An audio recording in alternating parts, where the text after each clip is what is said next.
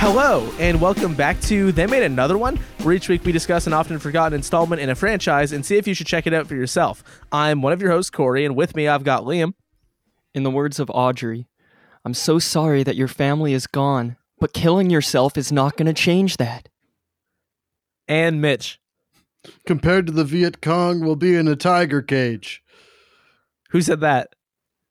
Uh, Mitch that did. was that was like the the We're in the business of attributing our movie quotes in our intros. okay. Well, that's like the old the old blind dude who's like the war vet. Oh, the Sarge. Yeah, Sarge. Come on, keep up, Kudrowski. We gotta watch movies over here. we gotta quote movies over here. Um, so if you don't know what those quotes are from, good news, we're gonna tell you. If you didn't read the title and decided to just hit play, you just trusted us. You saw a new episode in your feed and you were like, hmm, this could be about anything. And I didn't listen to last week's episode, so I'm just gonna go into this one, see what those TMAO boys got in store. I'll tell you, it's beyond Skyline. I know what some of you might be thinking. Beyond what? And don't worry, we'll tell you that also. But first, I want to just get right into this. I got to know. Guys, what do you know about Skyline? I thought it was like a city building video game or something, or like a spin off of that. That is a thing that you're not totally wrong. Yeah. Cities, skylines, I knew absolutely nothing about it. n- nothing at all. Zip. Had you heard of Skyline, like the 2010 film Skyline? No. Okay. Liam, had you heard of the 2010 film Skyline? Not at all, Corey. Uh, Not th- at all? I heard about it as much as whatever it was that made me put Skyline on the list because I did that. So at some point, probably at like 4 a.m., I just ended up at a weird nook of the internet I had never been where I found the movie Skyline's Wikipedia page and then saw that it had a sequel. Um, and I put it on the list because I was like, this movie Skyline, I think I know less about this movie than any other movie we've done on this podcast. And so it has a sequel, so I'm going to put it on and then I won't think about it again. And that's what I did. I have no idea what the Skyline franchise is. None of it. This movie doesn't ring a bell. Uh, the original that came out much earlier rings no bells. I've got nothing on Skyline. Yeah. And I like nothing either. Like it would have been my shit around like 2010 because I grew up on movies like this, like like Battle for Los Angeles, and like you know, around that time, like I was watching a lot of stuff like this. But I Tho- don't those think are I've, all- don't think I've heard of it. Those are all the movies I avoided around that time. So I guess I just repressed this one and it went away. Yeah. And as for 2017, when Beyond Skyline came out, I don't know what I was doing because at that point I like I kept 'Cause that tabs whole on year was a blur. Well, I, I it was actually quite the opposite. I mean, I like kind of knew most every movie that was coming out, and I heard about them all, and I would go to see stuff that I had never heard of and had no interest in, and I I can't recall ever hearing about Beyond Skyline in my entire life. Skyline 2010, I can kind of buy. Okay, I was in ninth grade thinking about other things, but I have no idea how I missed this one. Uh, I've I'm I'm totally out of it. I'm out of my depth on this episode entirely. I don't think um like if if somebody came up to me today and was like, "Hey, did you hear about that new Dune movie?" and they went, "What?" I would be kind of surprised. But I don't think Beyond Skyline or Skyline to that end was um like a similarly significant film in terms of scope and rollout. So I don't think it's unreasonable to have never heard of these things. Um, sure, yeah, right. But like, you know, I hear I hear of most stuff. You know, I don't want to toot my own horn or anything. But I've got ears; they work. I've got ears; they definitely work. And uh, yeah, you're gonna have to teach me, Corey. Yeah. This year, low to the ground. Nothing gets past me. Well, uh, I was uh, perhaps last episode touted as some kind of skyline expert, uh, and I regret to inform you that I'm not that. Uh, but I had heard of the movie Skyline, uh, which came out in 2010. Um, I I might have seen it, uh, but if I saw it, I don't remember anything about it. There's an outside chance I was confusing it uh, with Battle Los Angeles, Right? Yeah, yeah, yeah. uh, which I don't think came out the same year. I think that was 2011. Right. And I read on the Skyline Wikipedia page that um, there was sort of an issue because the dudes who directed Skyline did the visual effects for Battle of Los Angeles. And when Sony Entertainment learned that they were working on their own movie with vis- visual effects that was going to come out around a similar time, uh, they were pissed. That seems like a stupid thing to get pissed about. What can you do? uh, I'm reading here that nothing came of that legal action, so I guess everything was fine. Um, I, The it's just judge like was I don't like, know. "That's a stupid thing to get pissed about." Well, I guess more so what I mean by that is like Sony's huge, right? Did they did they earnestly think that this this movie that apparently cost like only 10 million dollars was going to compete with their gigantic fucking giga huge movie with I think Michelle Rodriguez in it? Probably not. like, you know what I mean? In 2010, like 10 million was worth more than it is today. But yeah, Yeah, but that was most of that was effects I'm reading. It was yeah. m- like the actual like shooting of it apparently cost like five hundred thousand dollars. Mhm. But we're not here to talk about that one. Uh, We're not here to talk about economics either. no, of which I'm an expert in neither. uh, we are here to talk about Beyond Skyline, which came out seven years later. Um, it's directed by Liam O'Donnell, who uh, is the writer and one of the producers of the first movie. I should say co-writer of the first movie. He picked it back up several years later. And then he also made a movie called Skylines. And what I deeply respect him for with Skylines is that the E is a three because it's the third one. And I think that's great.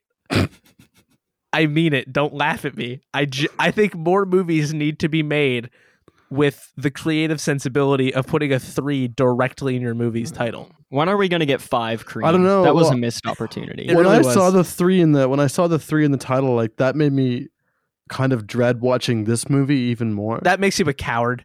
I know, but I just like I'm I'm allergic to that shit. Well, Um, uh, get an EpiPen because I think it's good. And I think it's as good as putting the subtitle before the title. Can you imagine going up to some kid that's allergic to peanut butter and you're like mucking It's a PB and J sandwich and you're like, "Hey, bro, just get an EpiPen. This sandwich is kick ass." Those are not fair comparisons of what I'm saying. Um, It's But, worth it. come on. But uh so he made Skylines. Hmm. I think he's making a fourth one, so they're just carrying through this whole Skyline situation. They're just figuring out where to put the four in the word skyline. oh my god. Uh and Why it's taking so long? he wrote and directed this as mentioned and then this movie was edited by Sean Albertson who uh did a couple uh Sylvester Stallone career revival movies by which I mean Rocky Balboa so Rocky 6 and Rambo 2008 Cool. he edited both of Both good contenders for the podcast. and also uh edited The Expendables 3 um, Great contender for the podcast. and a couple episodes of the TV show Channel 0 which I think was on Shutter No, that was on uh it was somewhere Sci-Fi or no? That's a Canadian channel. that sounds right though yeah. Oh yeah, sci- no, Sci-Fi is an American channel. Yeah, I think it was Sci-Fi. I, I think Yeah. you're thinking the Space Channel, which is Canadian. right. Space yeah. Channel's Canadian Yeah, and like this this would be like playing on there, I bet you. Like or Yeah. this franchise. Feels like I watched it with my dad all the time. There was two so there was two editors so then banner gwin uh, was in the editorial department for lawless uh, and zero dark 30 and edited children of the corn the most recent one and um, and a nike sb commercial which i actually found on youtube and watched Tell me this, Corey. Is Uh-huh. the most recent Children of the Corn still the most recent one that we talked about when we did Children of the Corn 5? i think so because it's from 2020 Okay. Yeah. There has been no more yet. Just Nope. that's our that's our bi-yearly Children of the Corn check-in. check in Good to know. yeah because there's probably going to be more let's be honest Just checking in on the kids. popping some corn so uh, those are our two editors um, and then cinematographer we've got christopher probst who's done an absolute fucking boatload of music videos Oh, I'm glad that you said that he's actually done a lot of stuff because it was. I thought it would be really mean if you were like, and he has done absolutely fuck all. So oh my god no no no he uh he's done videos for um the Black Eyed Peas and Ariana Grande and Lady Gaga, Eminem, Katy Perry, Britney Spears, Taylor Swift, and all that's great. It's but perhaps his most important cultural artifact will be the fact that he shot the music video for When I Grow Up by the Pussycat Dolls. if you want to be my lover, Close, but no. Not when quite. I grow up, I want to be famous. I want to be star. You're singing it like you don't want to be heard. Oh, was that actually it? Yes. Shit. I was trying to do a joke where I said the wrong song. no, you got it in two. Damn. Oops, I did it again. But no, yeah. So uh, thank you, Christopher Probst, for that uh, that cultural contribution. Um, and then the music is by Nathan Whitehead, who has done music for several video games, uh, including Days Gone and also Back 4 Blood, which just came out. And uh, also, he did the music for The Purge, The Purge Anarchy, and The Purge Election Year. So we will Hmm. probably hear from Nathan Whitehead again. That's right. Yeah. And um, yes, this is a a parallel sequel to the movie Skyline, which was directed by Greg and Colin Strause. That's the best way I can think to describe it. It's a sequel that is happening as the first movie is also happening. That's sick. Can you guys think of any other movies that do that? I genuinely can't. Yeah, like it's kind of Cloverfield like, but even then, Cloverfield, it turns out they didn't actually do that. Like they're doing kind of different universes. But there's I'm trying to gotta- think, I can't gotta think be of more. anything. It's such a cool idea. Like, It's a really good idea yeah, props. to 'em. because big like invasion movies you can set any other genre of story within that Yeah, big Context, big and it- events really lend themselves to. Yeah, so it's like like I would love. Well, it's like Shin Godzilla. It- It's Yeah. like the thing we just did, where it's like, hey, this is like the political angle, the bureaucracy angle of a monster movie. You can just do that. This movie, Beyond Skyline, at least starts as the tense father son story of an alien invasion. It does not end that way, but it does start that way. and um, I, I think there's a pretty big untapped potential and essentially just not focusing on the the big mega hero of everything. And again, by the end of the movie, it's kind of doing that, but I like that it it doesn't just it's this isn't just Independence Day.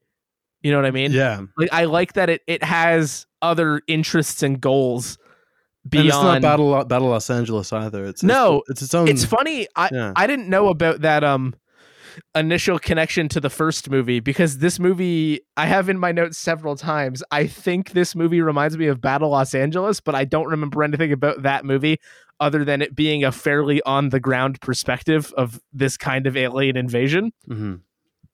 Yeah, I felt the exact same way. I mean, particularly in the first 30 minutes of this Yeah. movie. And I was like, I've never seen Battle of Los Angeles either. i have seen but, that But, this is what I imagine it was, and probably why I avoided the original back in the day. right yeah so uh this movie okay i'm gonna give a pretty general plot synopsis uh There's a lot of lot of ground to cover.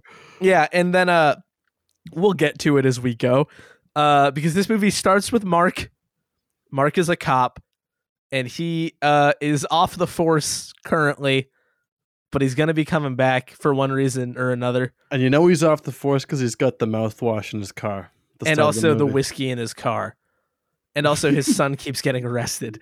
So this movie sets itself up as being a story about like um a dad who's kind of down on his luck, not really meeting his responsibilities and trying to get a handle on his son who's like spiraling a bit um and what their relationship will grow into being. And that story is promptly interrupted uh by an alien invasion.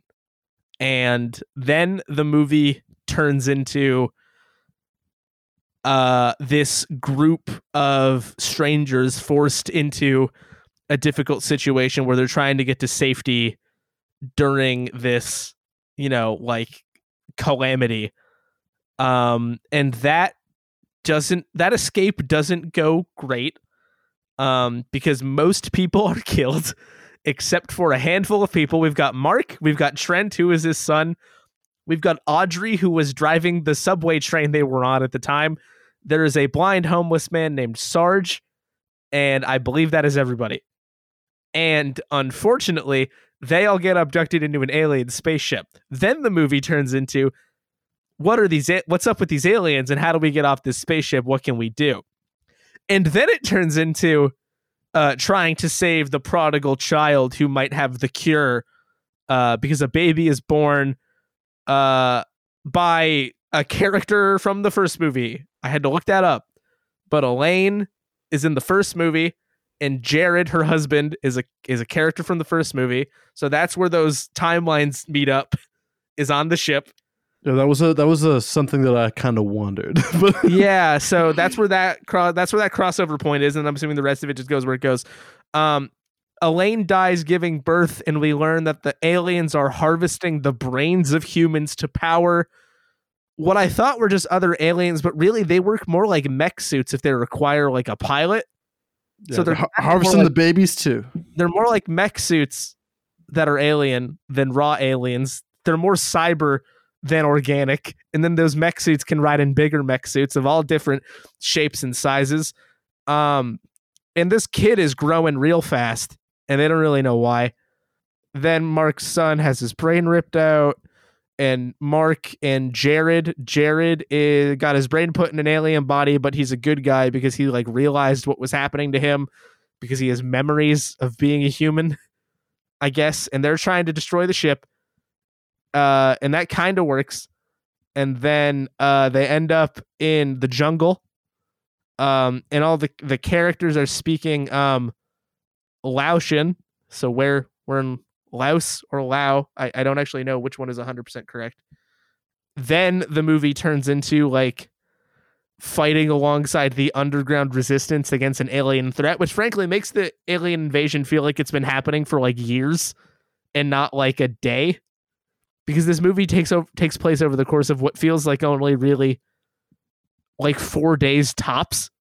So uh, the one thing I'm kind of unclear on is how they had. Well, I guess they had such a setup because they also sell drugs uh, to s- sustain themselves uh, because you know times are tough, and uh, that kind of plays into their hands. And then it all climaxes in a big kaiju fight, alien standoff at a big temple shrine. Uh, that then jumps 10 years into the future and begins a fight beyond the moon in space. If that sounded like a lot, it's because it is. This movie's like six different movies at the same fucking time. This movie's nuts, dude. This movie's yeah, crazy. I'm wondering if maybe the best way to get our perspectives on this movie after we've given our general thoughts that is um, is go like one chunk at a time is to is to go we can go by chunk chronologically but i also want to i want to hear you guys say what your favorite chunk is and least favorite it kind of feels like an anthology film um in that like it just jumps from one like setting to another setting 20 minutes at a time and so i'd be interested to hear what parts of the movie yeah well there's you, a whole chunk where any, it just and... kind of becomes a martial arts movie right yeah, which yeah, is yeah. sick to be clear but uh yeah no i think that's a great idea just one last thing i gotta read off is our cast here because it took me a really long time to explain the 14 movies inside of beyond skyline uh, so we've got frank grillo who's playing our lead uh, he's also in The Purge, Anarchy, and Election Year. Mm-hmm. Um, he's in End of Watch. Uh, he's in a horror movie called Mother's Day. Um, yeah. He's in Wolf Warrior 2, which we could do on the show. And Mother's Day we can do as well. That's a remake. And he's uh, in some Marvel stuff, uh, which every actor is at this point, I think.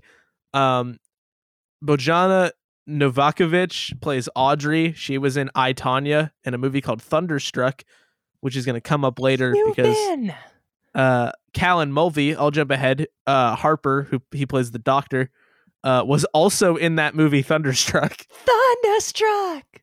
Thank you, Liam. And uh, Guest Room Status EP out now. Um, Callan Mulvey is also in Too Old to Die Young, which I'm shouting out for Mitch's sake. Um, and also Zero Dark Thirty, which one of the editors of this movie worked on. So it all comes together. Uh, Johnny Weston is playing Trent. Uh, he was in uh, John Dies at the End, and the two sequels to Divergent, which is that Shailene Woodley Hmm. Hunger Games ish thing. He was in the two of those after that.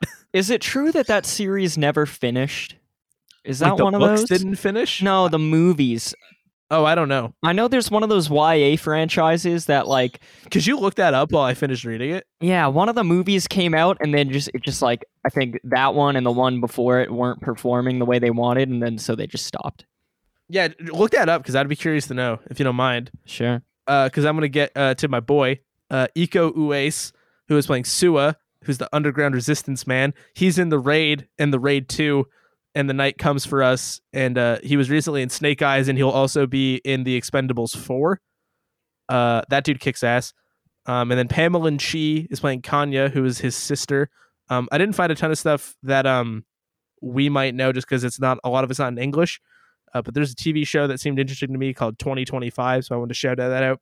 And then we have uh, Yayan Ruhian, who is playing Huana, who is like the military cop guy. He was also in the raid in the raid too, uh, and he was in John Wick three and a few other things.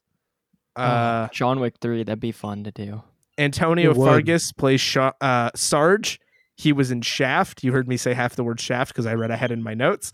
Uh, he was in Foxy Brown, Firestarter, and Halloween or Howling Six: The Freaks. That literally that installment specifically is on our list. well, there you go. Maybe we'll see him again. Um, and then Jacob Vargas plays Garcia, who is Mark's cop friend. He was in The Hills Have Eyes too. Let's go. Um, Man, there's we're gonna be here until we're hundred years old. until we're dead. Speaking of 100, Lindsey Morgan plays Rose, who is the grown up version of the kid in the movie.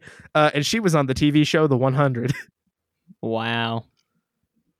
So, uh, with all that out of the way, All right, Corey, let me get back to you on this quick. This Yes. Divergent series, yeah, they had three movies and a theatrical sequel titled The Divergent Series Ascendant, based on the latter half of the Allegiant book. The third movie was called Allegiant. Um, was Okay. originally meant to wrap up the series, uh, was pushed back, and then was changed to a TV series following the bo- disappointing box office return, and the TV series was then canceled. So the Oh, people that love that Allegiant book, they have yet to see the second half uh, put to screen.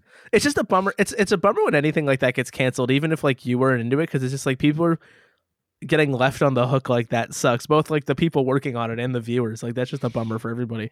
yeah, but but I also like can't help but like kind of be a, a dick about it and and think just like, well, I guess you guys just should have put it in the one movie and not not banked on people seeing it making more money uh, and Yeah. then making a second movie. and so I guess like there was more money. really there was like um a real glut of those movies in theaters all at the same time between like Hunger Games For and that and a bunch of stuff that I probably don't even remember the name of.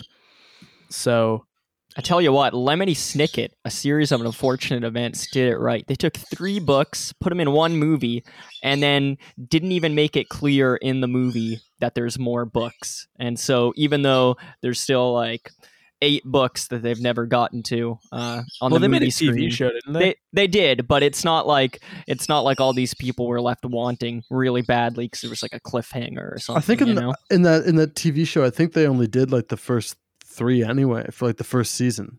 they Or the did, first- but, yeah, but then they were able to keep going and they they finished it out. yeah. I don't I don't know of anybody who like stuck with it. Yeah, yeah. I, I made it halfway through the second season there, Mitch. The only books I didn't read a lot of those books that were like a big hit when we were teenagers. So like I feel like I missed that whole thing. Hmm. Or even when we were kids, because I guess Lemony Snicket's older than that. I will admit that I read the Twilight books. I did read those. I read all four of those actually. Nice. How do you feel about those movies? Um I walked out of uh Twilight Eclipse in the movie theater uh when I went with my friends, but then as I've told before, I did walk into The Last Airbender. uh so I didn't win that battle at all. Um I don't remember a lot about the movies. The last two seem bananas. The last two seem wild in a way that might be kind of fun, like in a, just a weird, campy, goofy way. And I genuinely love the baseball scene. I know that's a popular take now, but like I think the baseball scene is great.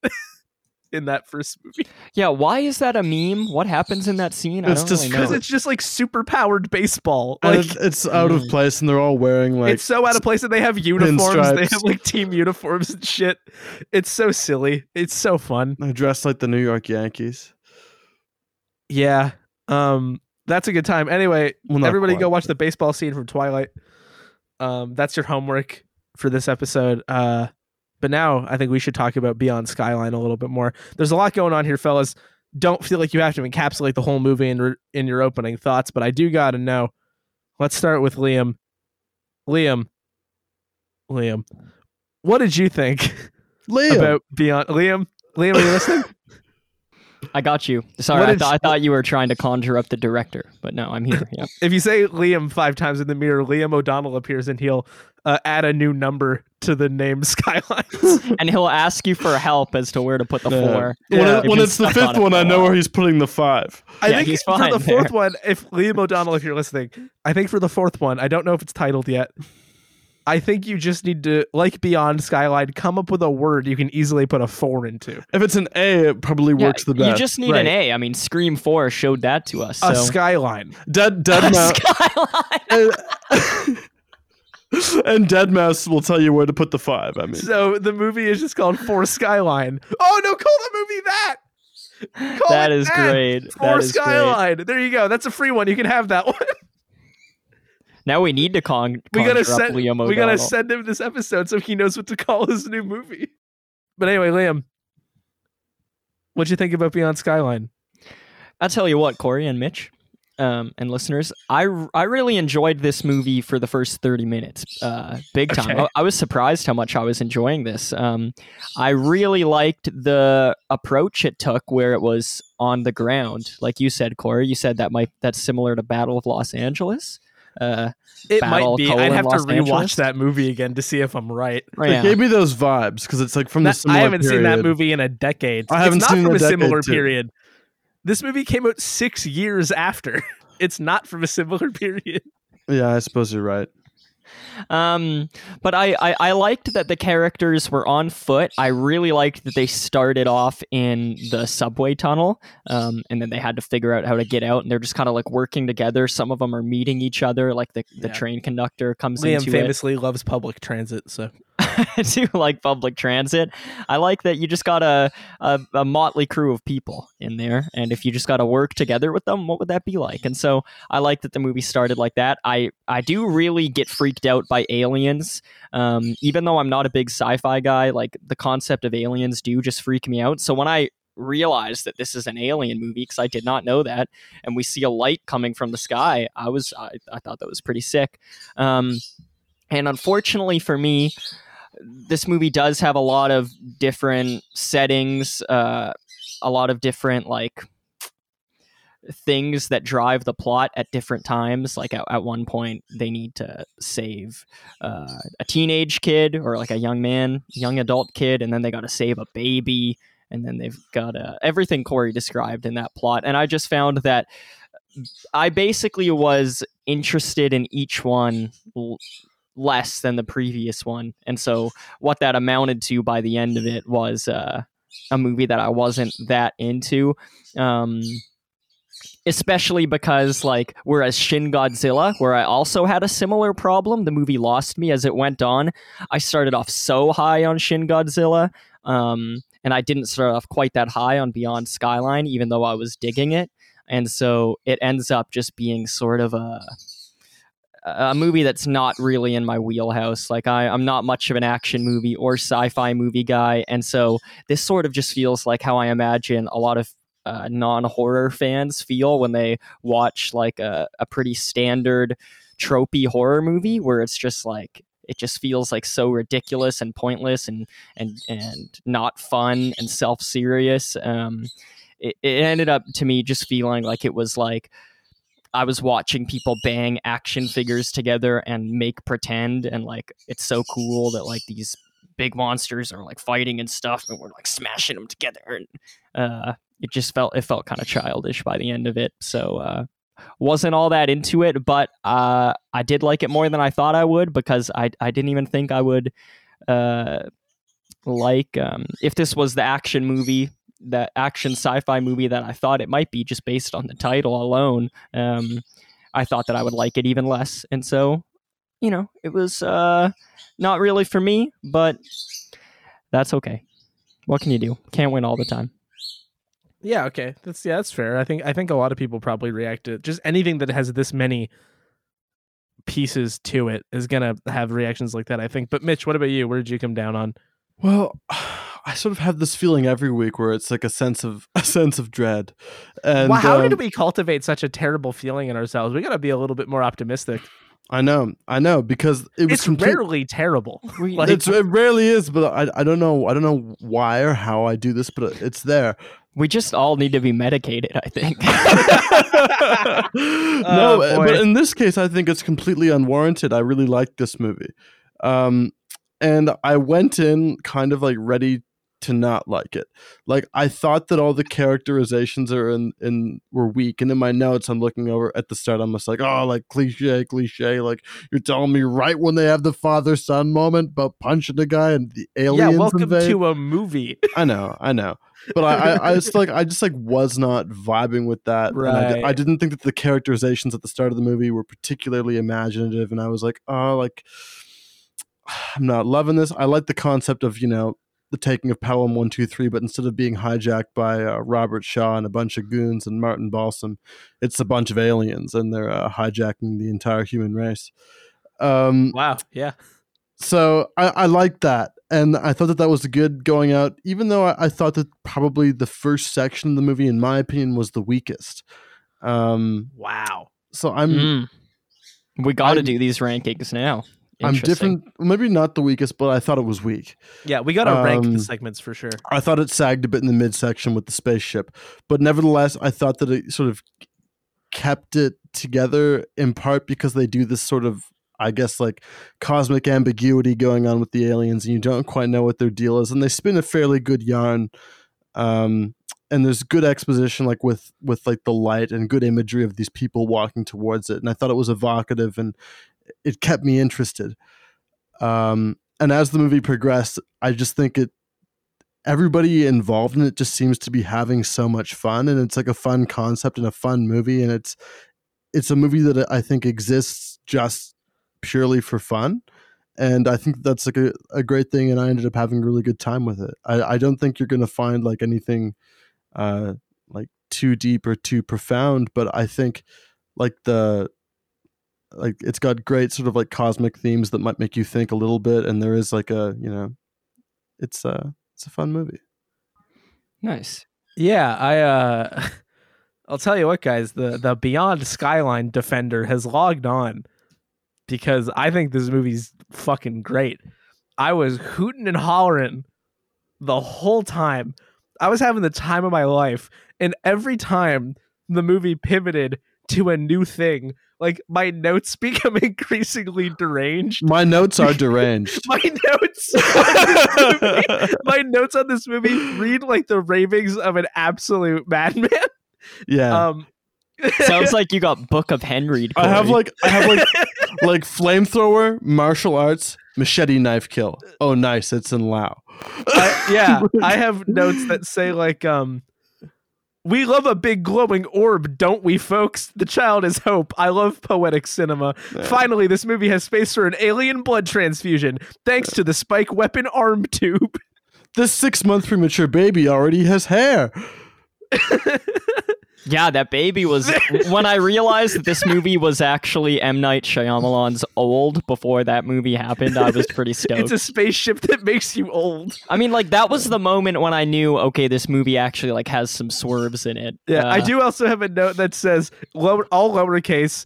This movie has an insane amount of shit going on, and then all uppercase. The sentence instantly becomes, "The baby is growing. I fucking knew it." There's an alien egg now too. Holy shit! This movie has everything, and that was the energy I was bringing to this entire viewing. Uh, motherfucker, my natural birth alarms are going off in my cyber alien robo suit.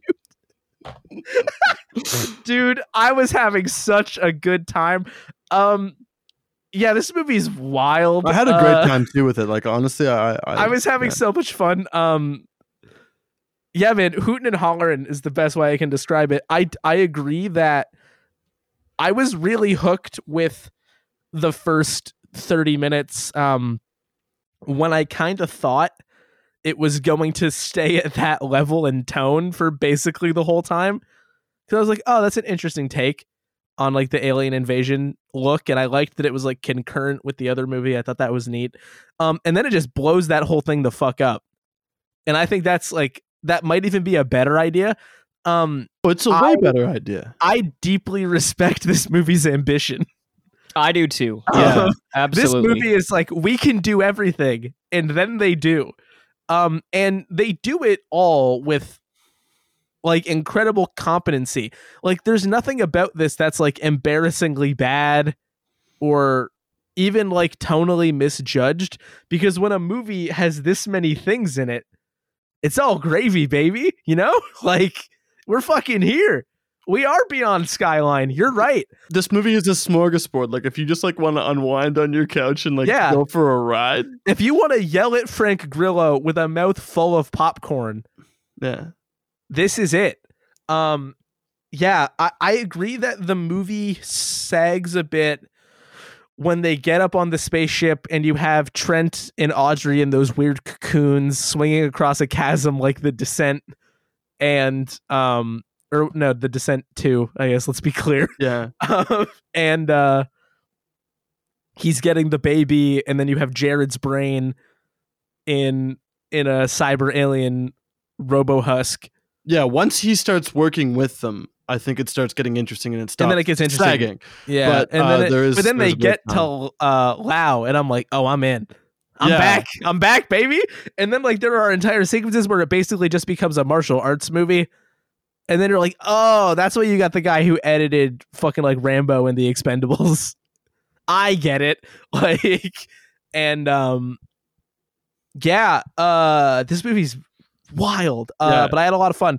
Um i would also like to agree that the the aliens in this movie are fucking horrifying. Their whole gimmick is we have a terrible hypnotizing blue light and then we suck you into space at like mach 5 into a ship and also we rip your brain clean out of your skull and harvest your unborn children. Like crops, they say. holy shit it's gruesome. I was genuinely caught out by how um graphic that is not that it's like viscerally gross but it's like really shocking the first time it happens and conceptually it's like Yeah. really upsetting The Yeah. first time is a big moment, and I think that's the first time I remembered that the movie was rated R. Because you know, I Mm. watched this movie on Netflix before I hit play. I saw that it was rated R. I thought that was interesting because a lot of these uh, big budget action movies tend to be PG thirteen.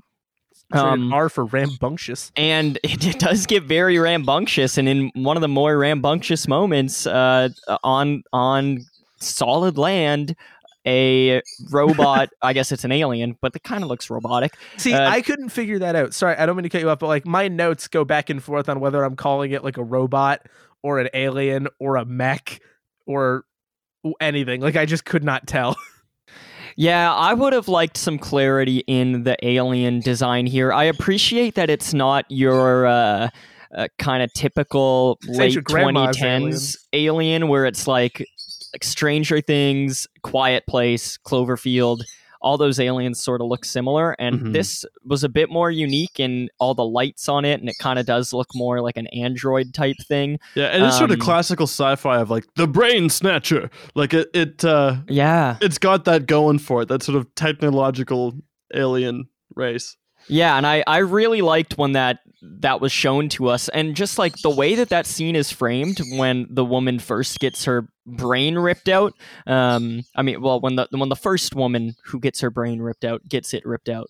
The way I said it sounded like she got her brain ripped out twice. It only happens once, but she's the first one it happens to and um, it comes out of nowhere. Like even her just getting grabbed absolutely came out of nowhere because it came at the tail of an action scene. But I found that it didn't do the typical action movie thing where it's like everything's quiet and like you have like a wide shot and the sound kind of gets sucked out and it's like over emphasizing that it's now a calm moment and something big happens. It didn't quite do that. It, it really did surprise me when she got grabbed. And then when her brain got ripped out, I mean, absolutely shocking. And so I was actually a bit disappointed with the way that the aliens and their plans were handled from most of that point on because I thought that that brain ripping was so gnarly, um, and these aliens were obviously like so nefarious. We know that now.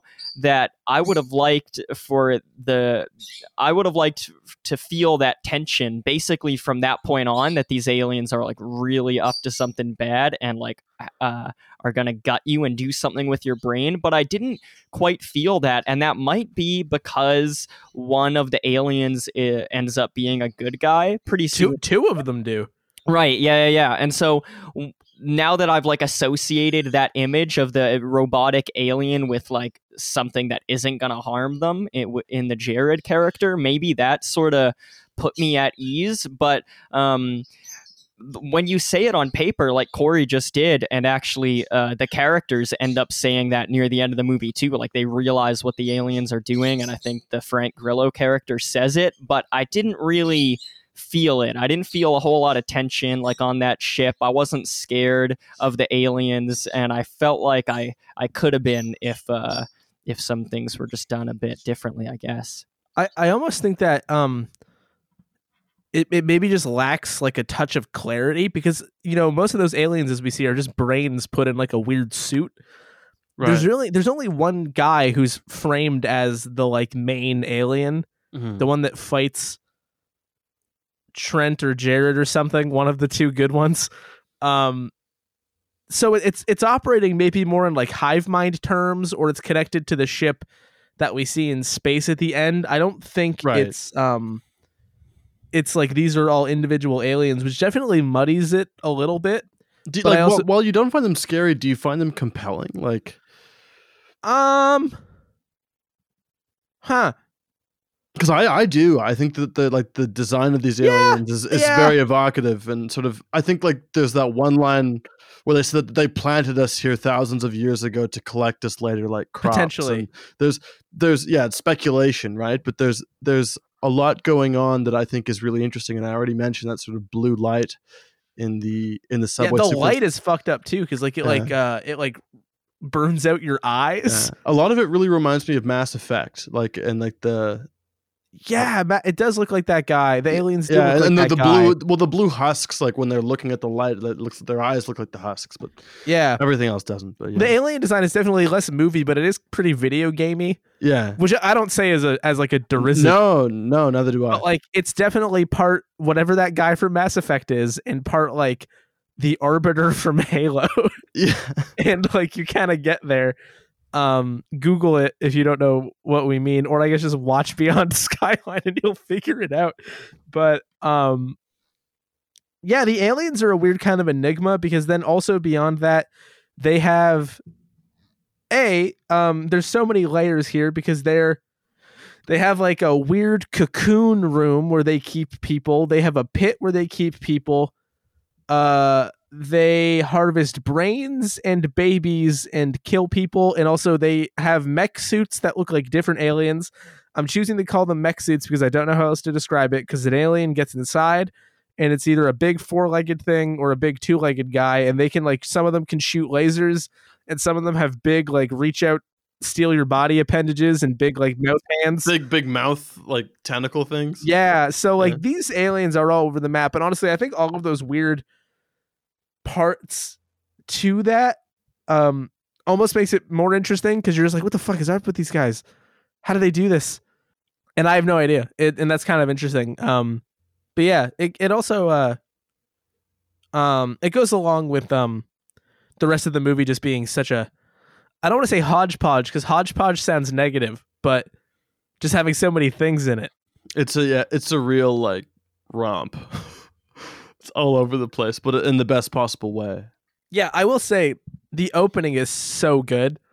I really, I genuinely really like the opening. It's corny, but like, Well, like how we get just pulls into the LA yeah, where it's like, oh, we got haven't the, we got the in a while. we got the good-hearted fuck up cop, and they want him back Gonna, on co- the force. gonna come back to work anytime soon. and his Is- son's getting into some trouble, and, the, and Yeah. they're not having a good time. But I like how it sets that up very kind of matter of factly, and um, the character or the actors, I should say, are doing a good job with like the archetypes with which they're being presented. I found it. I found like it, it's sort of archetypical and, and flat, but I feel like it's like enough to work with for the kind of movie that we're Well, dealing with. yeah, but? I think, but within five minutes, like the circumstances have pivoted so hard that it doesn't feel like that anymore. yeah, because I suppose I suppose that their history doesn't really matter as much. It's very much a movie that lives within the moment. Um, like every good action fucking- movie. yeah.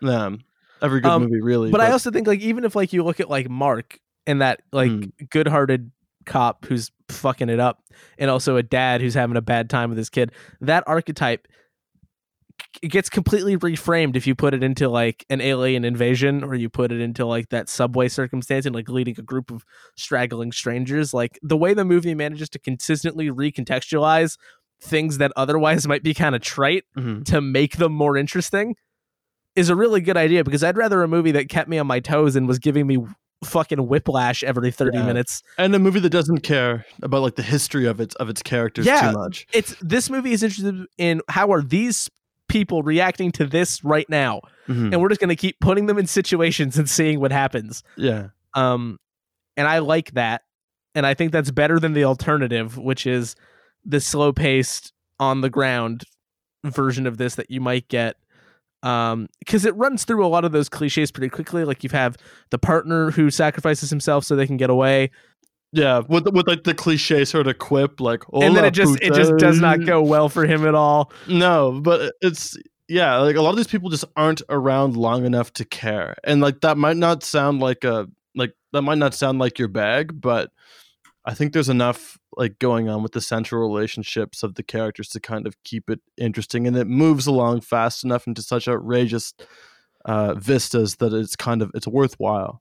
yeah i think that's a better idea than the alternative and then Yeah. like you you have the stuff on the ship which i think it's interesting because it's maybe the most narratively important part but it's definitely the part that i care about the like that i was the least compelled by is what i should Mm. say um I think from an art design perspective, a lot of the stuff in the ship is also kind of flat, and I think in it's a of- sci-fi hodgepodge Yeah, it's like something you've seen late night on Space Channel, or I Like like th- that, this that- that time, sequence. Corey, you're confident at using hodgepodge in a yeah negative it's a, way. it's a I don't mean it in like a mean way but it's kind of bland yeah, Yeah, it, it's. Uh, I felt that as well, and during that spaceship scene, I was also realizing that this alien that I just saw rip someone's brain out, they're not actually freaking me out, and it's like a good while until we see another brain rip. It's not until they're on land again. Um, but I, I did like the spaceship stuff more than when they land in uh, Laos, right?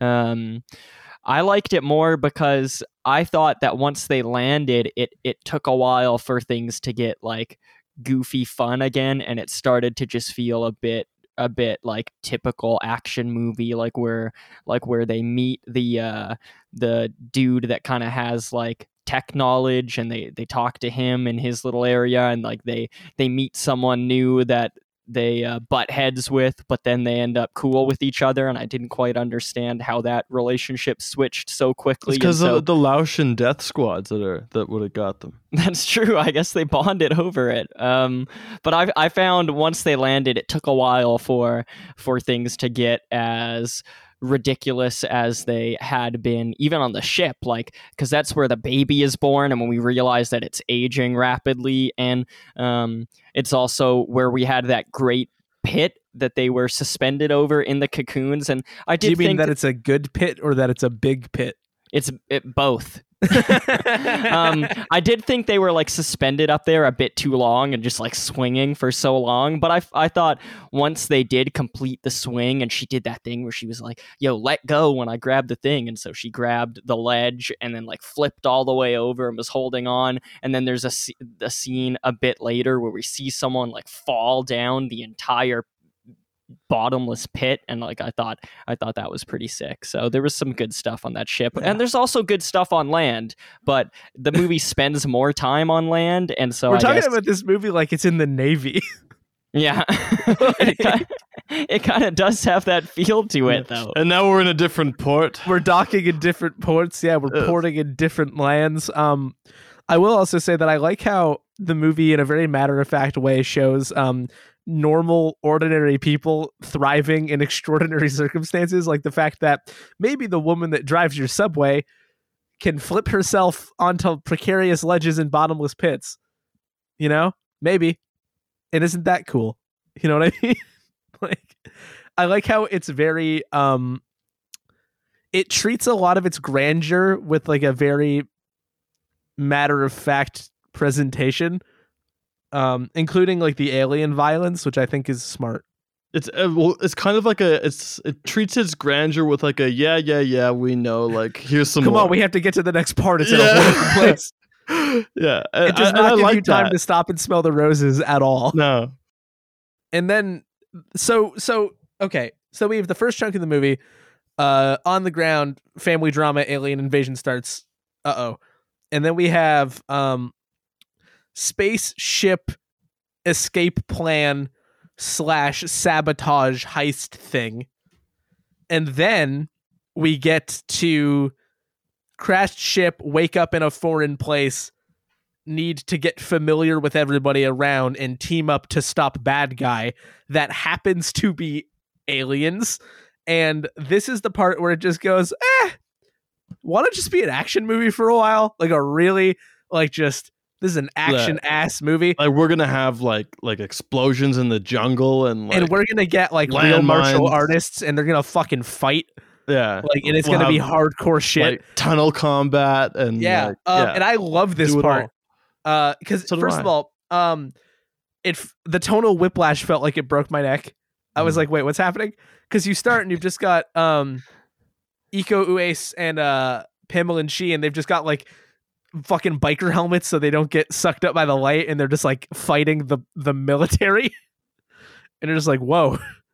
Okay. And then our our protagonists show up and then they don't trust him because he's a cop. And um they end up having like they want to protect the baby and uh uh Kanya doesn't trust the baby. And then uh fucking Sua and Mark end up having like a fucking uh karate fight in a mud pit which is genuinely awesome and I do want to say that which I evolves really, into a knife fight. which evolves into a knife fight and I do and then they just decide that they're better off on each other's team by the end like it, that fight doesn't even resolve they just Yeah. have a more urgent threat that they need to attend to the the fight was sick, but I do wish that uh, that relationship change felt more seamless. Like I, I thought I had like blacked out for a few minutes and missed whatever made them friends, and, And the- so the it, it common kinda they, they enemy- just they just respect each other because they've proven themselves in the arena of combat. The, the common enemy is not the alien race that is attacked, but it's like the like the roving bands of like Laotian it's it's police. the just it's the military. military, Yeah. paramilitary that like which seems like kind of implausible to me. I like to think that if the humanity was being attacked by aliens, that I think we would we'd find we'd know we'd find a common enemy, you know, but I genuinely think you're being Maybe too not. optimistic. maybe not. Yeah. but uh, I really like the way it's shot. The action is, and I, th- I think again this goes with um, you got two things. You got editors who have worked on action movies. You've got experienced martial artists doing your stunts, and you've got a cinematographer who, in doing a lot of music videos, you know, knows how to handle action and movement because these things are shot. It's not too close. There's not too many cuts. You understand the spatiality of every fight scene. You know who's where and when. You know what move they're doing. You know what result it has. This isn't like Liam Neeson taking 14 cuts to climb a fence. Like it's very visceral, intelligible, legible action. And I think that's great because it, you just get to watch talented people do it. And that's really fun. love watching talented people do it. Yep. No, I, I agree with you. I was impressed when when the fight scenes came, and there wasn't really any of those fight scenes in that first half. Like you can tell they were saving it for this section of the yeah, movie. they're like, we're gonna is a- let those two actors show up, and they're gonna fucking pop off. yeah, which is is really really cool. And so it was just like those character moments and and the stuff that happened in between that that confused me. But still, um, even though I said the first half hour is when like I was all the way invested, the movie still has a lot of great moments peppered all the way through. And like uh, one great one uh, is uh, when they're back on land. And uh, someone gets uh, That's uh, all you can think about with this movie is who is standing where. Yeah, are, we, uh, are we on land? Are we in space? someone like two people like literally get slammed WWE style through a bamboo table. Oh my god, it's You remember awesome. Which that? is fucking badass. Yeah. That, that was when there was like two simultaneous fight scenes happening between the two women and uh two dudes. I don't remember who. And was the, and the poor character. innocent babe watches as carnage comes forth. yeah, that was really good. I love. I I liked just like going through that bamboo table. Just like showed me that okay, yeah, this movie is just uh, it's it's just it knows where it's bread, it's buttered, and I appreciate that as a WWE fan. Um, but no, I agree uh, hundred percent, and I think that the transition to like um on the grounds in those in the like uh under the temple drug runner trap haven is the closest the movie gets to having a smooth transition uh because i just buy that we're watching a different movie now and I feel like it just it commits to that hard enough that and it feels so different from what came before. They're just like, okay, I'm with you. And this is also the part where they start offloading all of the like scientific exposition uh, with that doctor character, which just gets so goes so off the rails so fast. This this baby has He's- like mutated DNA that he spins a good she's an yarn. alien. He He, spins- does. He spits again. I can't I can't argue with the man. I mean I mean he he does like raise some interesting points. Makes like the central sort of idea and concept e- of these aliens. It gives them gravity. It gives them or it gives them at least like a like a level of like menacing context that I you know that is like Yeah, and I- malleable and, pliable and, and works for you know the the situation. and I, I like I like him performance wise too. At first, I didn't think I was going to, but what I like about it is that everybody carries a different degree of like fish out of waterness Yeah. with the situation. Whereas, like, because you've got Who wouldn't? our our well, sure, but like you've got our core group, uh, our big three, if you will, which is the baby and then Mark and Audrey, who are like way the fuck out because they're like, I don't know what the fuck's going on. This shit's crazy, popping off, whatever. And then you've got the uh, you've got like the doctor, science scientist man. Uh, who is like kind of in the middle where it's like you see, you feel like he's maybe seen some shit like he kind of gets it but he's definitely caught out by how otherworldly this is getting and then when you've got um the people who live there, you've got Sua and Kanya who have been through this. He actually makes a direct comparison to having survived the apocalypse before because the country got ravaged by Yeah. American bombs. and you have the irony the of, war. of, of Sarge who who dies Yeah. in Southeast Asia after he's not been there for 50 years. Yeah, and I like that those characters are framed as having a readiness for the apocalypse because they've been through things humans have done to each other already. But another reason why I like that is because it helps set a nice um slope for how people adjust because you fall into different archetypes pretty quickly. Like uh Frank Grillo is able to just become like a different brand of action man and then the doctor kind of maintains his sort of like whoa this is wild and then um audrey also gets a chance to kind of become action man herself um but i like that it's not like everybody is constantly on the same page all the time like this movie is interested in two things like what's in what's immediately happening and how to get to the next crazy thing but i do like that it still takes time to at least gesture at setting up why those things are happening because it does just enough to like get you going through the rest of it. And um i like the way that it gets into that it's like okay we're here now here we are we're fighting okay we're friends now get used to it because this is the rest of the movie and i'm like okay you got it Yeah. like it's actually effective and it shouldn't work it shouldn't work at all but it does It's completely implausible like how it and and then it jumps to like, you know, the next chapter of, you know, what's what's coming next like we're using their tech against them. Hell yeah, baby. And then eight Yeah. guitar solos play and then you've got like those sensational bloopers because it looked like everybody just had so much fun making this god movie. yeah this movie Probably was like a was awesome. blast. Well, and then the movie actually also, uh, lest we forget, transitions into like a big kaiju monster fight Yeah, uh, when they're trying to like sabotage the alien spaceship with uh, alien human baby yeah. blood bombs. I, I bet you that even the guys who did like the the CG like in their in their rooms like had just like a like a great time. oh yeah, you kidding? Just making these monsters. Like every aspect of the production, it seems like the they had, assembly cut fun. of this movie must have been wild yeah. before they started cut. I want to know what got cut out of this movie so bad. Oh god. what didn't make it? Because it is really like that's a really interesting question because it, it walks such a deft line. Like you have to wonder like if this is what we got. what and the pace is so brisk that like they Yeah. trimmed any fat whatsoever yeah I out just- of it. I think sometimes to the expense of like you know characterizations, but that's like not really why They they had their goals. they, they had their goals O'Donnell, they- they Liam. O'Donnell sat down at a typewriter one day and he said, "I'm gonna write some crazy shit." Yeah.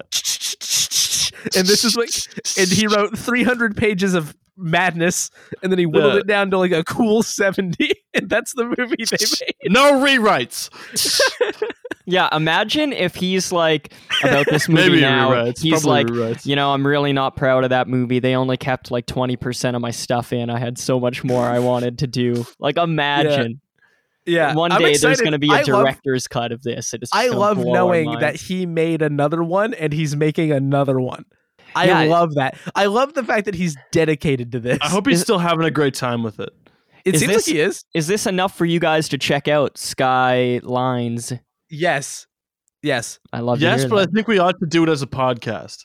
yes, and also uh, Daniel Bernhardt's in that movie, and we love him over here because Daniel Bernhardt features prominently in the television show Mortal no Kombat way. Conquest. No way. He's one of the three leads. so, uh, Man, that's crazy. I feel like I feel like we've brought up like seven people who are one of the three leads. That's amazing. well, that's oh, come on, Yeah, yeah. but he actually is. He's one of the. He's he's like on the art.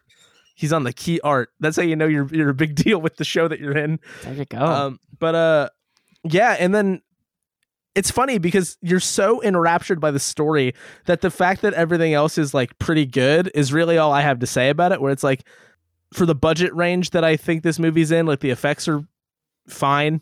Effects Mhm. look good. Um, I think I like it more when they manage to do a lot with a little. Like the effects on people's faces when they're being like hypnotized by the light is really cool. Yeah, twenty million budget, by the way. Okay, yeah. Yeah. Um and but like I I like how it's shot.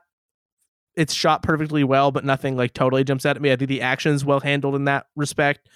Uh the music is maybe the one thing that didn't leave a massive impression on me. I don't really remember any of it. Uh oh, you didn't hear that uh Pussycat Doll needle drop? oh that would dude, that would Director's cut. director's come cut on. is a Pussycat Dolls needle drop. Like three times. It's the same song, but like three times. One for each word in the Pussycat Dolls. that was the rule. that was the that was the obligation. Um you know, I just this movie's just so fun. It's just like if you want to hoot and holler with your friends or by yourself, I think you should watch Beyond Skyline. Even if you come out of it more on like Liam's wavelength, which is a little bit more down on it than us. Liam, I think it's fair to say you still had a good time. yeah, no, I don't regret watching this at all. Oh Right. damn! Some of it was shot in Toronto, Ontario, in Canada. Oh, I wonder if that Toronto helped them with the standing in for. Los Angeles. I Yeah. bet you that's it. because um because I'm surprised to hear this is twenty million dollars. It feels like much more. Like every dollar of that is Yeah, on 'cause, screen. like- they did like- a really good job. I know Drive in like 2011, which was admittedly before, was like 16 million or something, right. 15 million. Yeah, I want this movie to have the kind of cult status that Drive has. which is 2011. Yeah, That's all I'm saying. I want college kids to have Beyond Skyline posters. This movie is if you thought Drive needed more aliens and karate in it. yeah, that really is a horrible c- comparison. I'm it is so- I'm- the worst possible comparison. possibly the well, the different movies. Um, but this movie, it says on Wikipedia that the box office was only like was shy of a million. That's but- criminal. It had to be marketing, right? Because I that has to be why I didn't hear about this. Th- but this movie's release strategy, there's no way it relied on theatrical box office. I It's- don't think. it's If, they, streaming. if they're It's making two more, it's got to be like streaming and like Redbox rentals, right? Uh, Like people, you're at Walmart and there's a Redbox in there. I don't think Canada has this anymore, but I, I've seen it. And uh, you can just like pick up a movie and go. I feel like that's where this movie is kind of like bread and buttered. And yeah, um, it screened a few places, but then it was Yeah, and honestly, on VOD like, and digital. I, I think watching this in a theater would be Oh. fun, but I think it's perfectly suited to just popping on at home. Oh, absolutely. Yeah, Yeah, I, I with- bet you like boys. I bet you it, it would be like great with like the big screen treatment because the effects do look good. Yeah, Um, I'm hoping that Skyline Four, a Skyline, uh, manages to make that happen. yeah, and they they do do like enough like actual stunt work that, and they go to some really cool locations that I mean, like it, I bet you it would be great on a big screen. yeah. But yeah, um, do we want to rank the segments? Let's uh, first of all, we have to agree on what all the segments are. okay. Yeah. So we have from the opening of the movie until the spaceship. That's one segment. IMO. I don't think there's a reason to split that into two segments. Here, here. Fair, Okay. fair enough. Yeah, I think I think you could say like before alien invasion, after alien. yeah, because you could you could say like you could say opening of the movie up until when the subway gets Mhm. they get off the subway and then from the subway to the spaceship, but I feel like that's being too pedantic. Yeah, or it's, it's it's making too many cuts. This is a movie Yeah. where we're gonna have to make lots of them. So You have to treat this like Sean Albertson and Banner Gwynn treated it, which is like every cut matters. Like Liam O'Donnell treated it, every word matters. So let's let's let's be precise, but let's not be too picky. Let's so let's say from the opening of the movie to Alien Ship, and then we have I think Alien Ship up until the end of that fight between Jared and the head alien when the ship crashes. And then we have from them arriving to Sua and Kanya up until this is the part where I want to make a cut before the movie actually ends because I think it's four pieces and not three. That would go up until the aliens arrive en masse, and then you would get like the kaiju fight at the end up until the credits of the movie. Does that seem fair? That does seem fair. Okay. Uh, Okay. Let me let me hear one of you guys rank first, just to make sure I got all these. all Corey, these you go points first. Secured. Okay. you go. Those all sound like fine distinctions, but just go through it again. Okay, so I think okay, I gotta make a choice here. Okay, so I think my first favorite, my favorite part is the opening of the movie up until the spaceship, Interesting. um, and then my second favorite part would be arriving in uh Lao, and then you know like the fighting and the getting to know everybody and all the science and whatever, and then it's probably the spaceship, and then it would be like the kaiju fight at the end.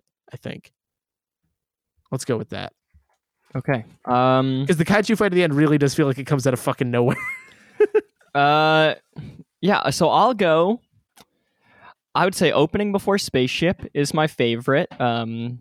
Because because at that point, you know, I just it was like I'm wondering where's this movie gonna d- gonna go. At that point, like anything was possible, right? And I just I was into that excitement. Um. So opening before spaceship was my favorite. Then the spaceship was my favorite. Um. okay. So chronological order so far. Yeah, and it's going to continue because then it would be arriving in Lao and with the martial arts fighting and stuff. But those two things, I got to tell you, those two, th- the spaceship and arriving in Lao, are pretty close together. It's just more stuff bored me in Lao in the talking. Um, uh, and on the spaceship, there was less talking, but the action in Lao was better than the action in the spaceship. But I. Uh, Okay, I, I understand. you know what I mean? But I was still into the movie more with the spaceship because all that talky stuff hadn't happened yet. Um, but yeah, the martial arts stuff really is very adept and cool. Um, and then it would be the kaiju fight.